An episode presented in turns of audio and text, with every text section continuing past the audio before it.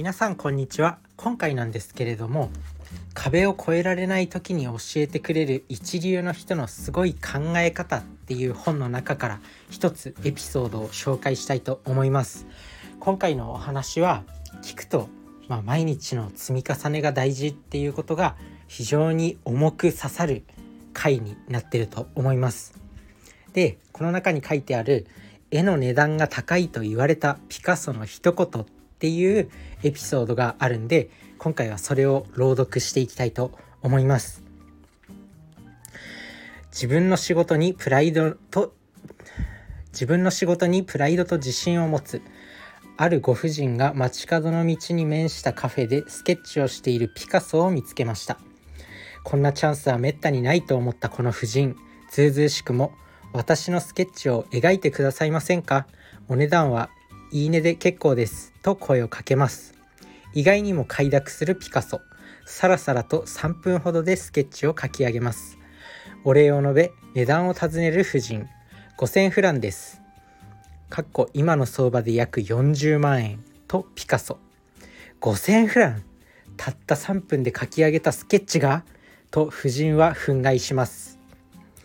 たった3分で描いたスケッチが5000フランだなんて高すぎると言われたピカソ。さてこの夫人をこの夫人に何と言い返したでしょうか？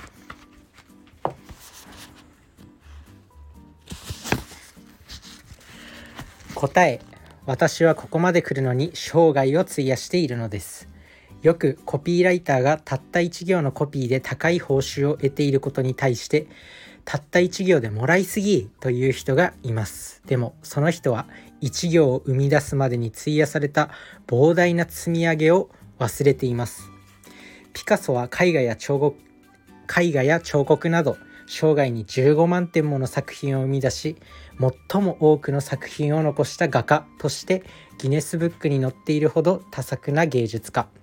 その膨大な積み上げがあってこそさらさらと描いた絵にも価値があると自信を持って言えるのです。さすがは巨匠ピカソ。揺るぎない自信だけでなくウィットウィットに富んだ言い回しですね。ただしこのエピソード本によってはミケランジェロが主役になっていることもありまあよくできた都市伝説なのかもしれません。正岡子規が36歳で他界するまでわずか16年間で読んだ俳句の数。2万3647句。エジソンの死後アイディアがぎっしり書かれたノートが発見された。その数約3500冊。偉大な業績を残した人物はその業績を残すまでに気の遠くなるような積み上げを経てきたのですね。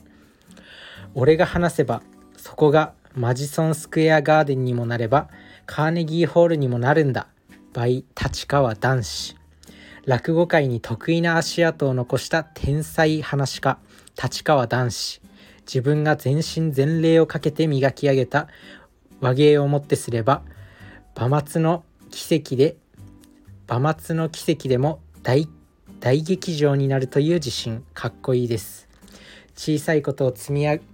小さいことを積み重ねるのがとんでもないところへ行くただ一つの道倍一郎天才だと称される一郎の打撃も日々の膨大な練習の賜物なのです私が好きなアメリカンジョークマンハッタンをパトロール中の警官にバイオリンケースを抱えた青年が道を尋ねた。カーネギーホールへ行くにはどうしたらいいでしょう。それを聞いた警官、青年の肩を青年の肩を叩きながらこう答えた。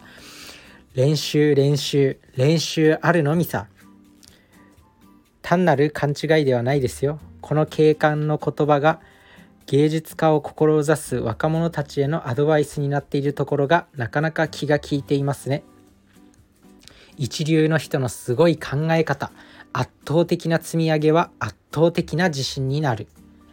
というエピソードですまあ結構有名なエピソードも何個か混じってるんで聞いたことある人も多いかとは思うんですけど、まあ、日々の積み上げ積み重ねが圧倒的な自信になるっていうことですね。ピカソがやっぱりその絵の値段が高いとかって言われたのはその膨大なそれまでに積み上げた膨大な絵の数とか練習であったりやっぱりそういうのがあるんだと思います。やっぱお金稼いでる人とかこう漫画家さんとかこうプロデューサーとかお笑い芸人とかなんだろうテレビに出る人 YouTuber であったりこうお金をたくさんもらってるっていう人はやっぱそれに膨大な時間を費やしていたりそれに異常なまでのこだわりを持ってたりするんですよね。あとはアーティスト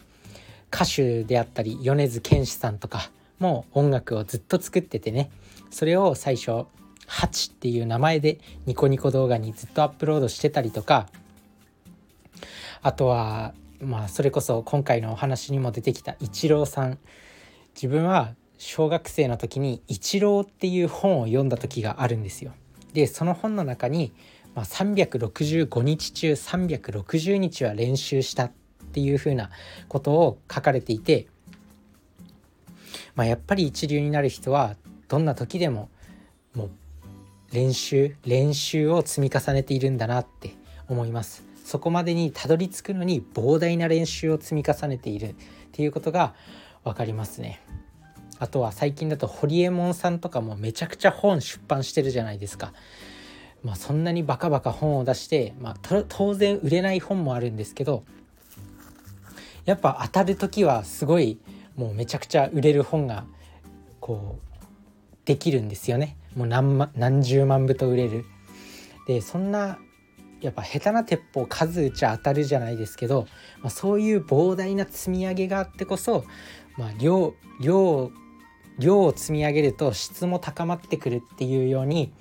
まあ、膨大な量がもうこう圧倒的な質につながっていたりするんだと思います。なのでもう本当にどんなに小さいことでもいいと思うんですよ。まあ、毎日日記を書くとか毎日なんかこう俳句を書くとかなんだろうブログを毎日更新するとか